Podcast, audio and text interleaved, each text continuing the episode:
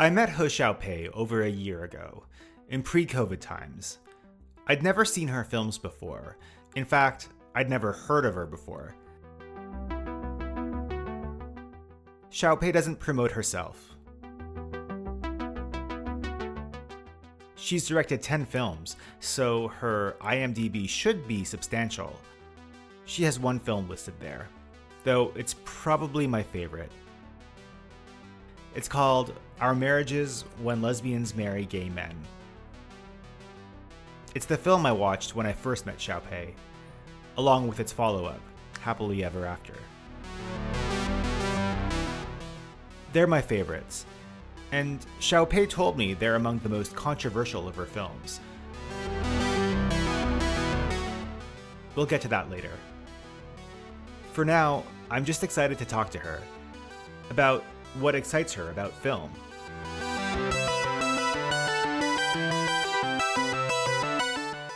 This week on The Point, director, writer, and producer He Xiaopei.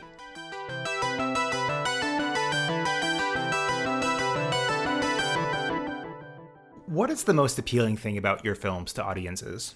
I, I think the story and uh, and I think that has to be different from other people, like normality, the normal people, and the desires and experiences and their thinking, and it has to be different. I think now. I listen to so many novelists talking about their novels. It said, "Who wants to know the normal? You want to know the extraordinary, you know, not extraordinary but different." And um, so, but I, also I think sexuality is the core of a human being, and uh, everybody can identify. You know, everybody has sexuality, even asexuality. So I think people are interested in human beings, other you know human beings' desires and how they fulfill their desires. I think every film uh, is about sexuality.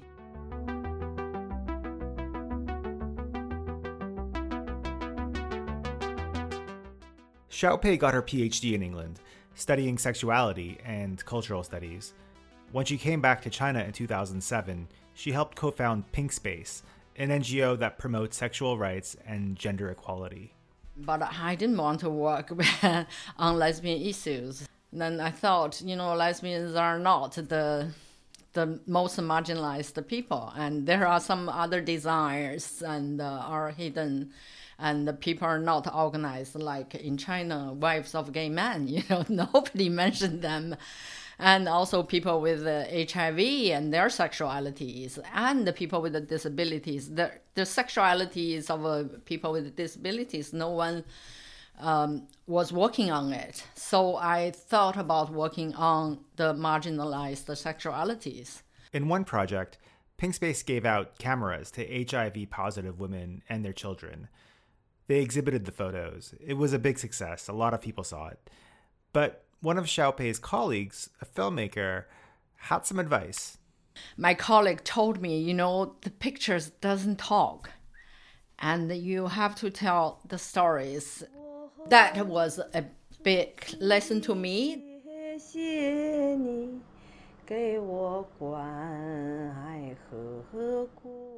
Then there was a woman who came HIV positive woman, she often often came to our how to say women storytelling sessions, and she came several times. And the last time she came, she said she had she had three months to live. The doctor told her, and she had a cancer in her liver. And she said, "What can she do?" And I said, "If you want to write a diary, I can put on the blog." and uh, then you know the story every day and people will follow you and uh, and uh, she says she doesn't write and she's like semi illiterate so i said okay digital recorder and you have a video uh, audio diary and, and then i transcribed it and put on weibo blog and i created the blog for her and then every day after work, I visited her in the hospital and shoot. I said, just tell me your life. Just tell me your life. And then I found out she never told her son uh, that she's HIV positive, and never, and her son never visited her and didn't know she's dying. And then she said um, she can't tell her son all this because that will destroy his life. And then, but uh, you know, because my mom didn't see her mother dying, and my mom like each time talk about that, my mom cried. So I knew it's important. So it, it became my my goal of visiting her every day and persuading her. And along along the way, and she told me many different other stories and how many boyfriends and blah blah. And then then she passed away and never saw her son. And we visited her husband because her husband was in the film all the time, and uh, so I asked her, uh, asked him the how to say permission to use his image in the film. And her husband told us he never had a son. that we didn't know how to edit that film. Mm. So that that my editor, you know, and I fought for two years. We didn't know how to edit this film, so we went to the film school, and the film school teacher said, "Great." then we edited this film after film school, and it went straight to the film festival and entered the competition for the best documentary film of the year. And uh, my my editor put that film online, and she said that one day she said, check how many people saw the film, one hundred thousand. I said, what? Then from that point from that moment i said okay i'm only making film now because each time we have this meeting 20 people at most come came to the meeting and talking about their sexy stories. And who will know the story after this? Only stay in this room. So i said oh god. And you know it doesn't matter. Is she has a son and not having a son. It's a great film an early film is Polyamorous Family. I have two girlfriends. They also have their own partners apart from me. Many people ask me about my relationship. For them, polyamory seems unbelievable, like these flying starlings. So I made this film. My name is Xiaopei. This is my girlfriend Jaya and my girlfriend Sue, Sue's boyfriend Orville. I was born in Beijing. She says she made the film after attending a film festival in India. Some of the films, she said, mocked polyamory, so she wanted to present her family as she saw it. They have open relationship. Jaya and I become Like everything Xiaopei directs, polyamorous family is funny and smart. So and my daughter live in And it takes you to a world that's far away and familiar. Susie likes men as well as baby. Lucky her. How do you decide what project to do next? I always film people around me, or friends or family. And uh, I think right now I have a professional editor in India and uh, I probably made ten films, but the most uh, um, uh, film that she liked was uh, about my ex girlfriend's mother who was dying. And she said, That's the best film of yours. I said, Why? Because the mother was dying and she was so thin. And uh, and the camera was very close to her, and uh, but it's about family, you know. The mm, ex girlfriend's mother passed away, and the whole family watched the film, and everybody was pleased that you know to memorize the the mother and the, the woman, and she's she's not afraid of that, and it's it's really amazing, and uh, but I think it's the family video that is the thing I think is touched everybody. I mean the family but if that can touch the family, then it will touch the other audience. It came quite naturally. If you're very, they trust you, and and you like the the you like their personalities, and you create the story in this forty till sixty minutes, and you you you tell that story. I think Yeah, I think that they're all friends and the family very close, and uh, there are lots of trust, and uh, then it makes very easy. Even though, like the lesbian marry gay film, they they they're not family, but they trust you and they felt very e- easy. Then they just can talk like to themselves, and they are talkative anyway. They are very articulate. In Our Marriages, when lesbians marry gay men, Xiaopei follows four gay women in Shenyang, a city in northeastern China, as they marry gay men in contract marriages. The humor in Our Marriages takes you by surprise. For example, the lengths that one woman's family goes to to hold an elaborate wedding that ends in a parade for a marriage they know is a sham is true comedy. It's also warm, deep, and intimate, with a lot to say about the institution of marriage. There was backlash. I think you know people. There are people. They're very rigid, and uh, politics are so different. Like even the the uh, lesbian married gay man and the lots of a gay organization won't uh, want to screen it because they thought being a gay should be, you know, gay like uh, just marching on the street and being gay, and especially from the Western, you know, gay movement now it's like married to another gay man, you know, then happily ever after, like just like straight people. I think the marginalized uh, sexualities are still, you know. Re- rejected by most of the people. So, you know, women's sexuality, lots of men and uh, lots of gay men don't like it. They don't want to see. They don't want to accept it.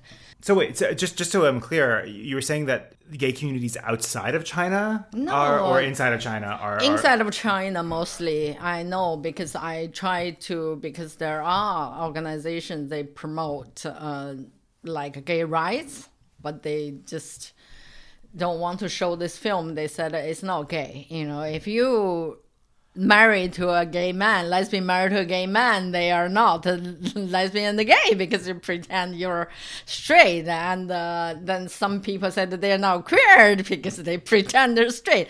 And feminists, they say, some feminists, they say, God, why lesbian women invite men into their lives and uh, and the mainstream society said oh it's a cheat uh, because you don't uh, consu- consummate, then you're cheating. So that marriage is a fake. And even, you know, they say it's a fake marriage.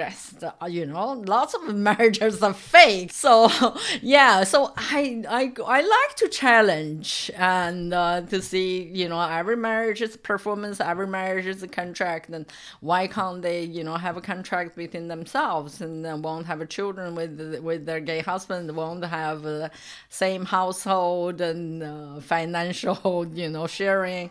Why not? You know, but uh, I think yeah, it's still.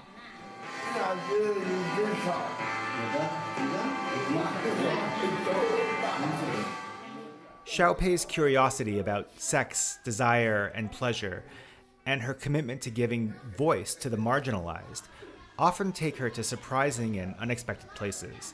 Like in 2017's Love You Too, a 16 minute film that explores love and sexuality at an art workshop for disabled people.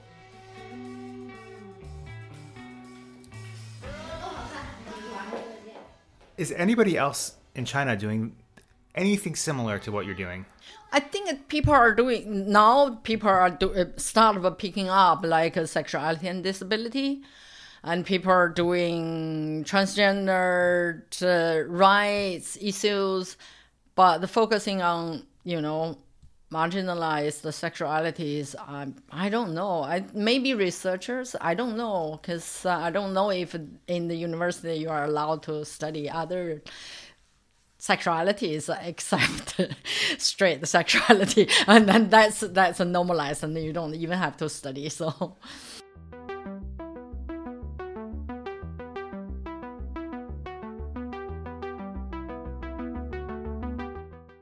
I know you've had a very hard time returning home to China. What has the last year been like for you? I saw you, I think, before the, yeah, I think the beginning of the uh, 2019 Oh. I think it was the end, it was the end of 2019. All right, before I went to Cambodia to make that to film, I went there right after I went to England then for making new films.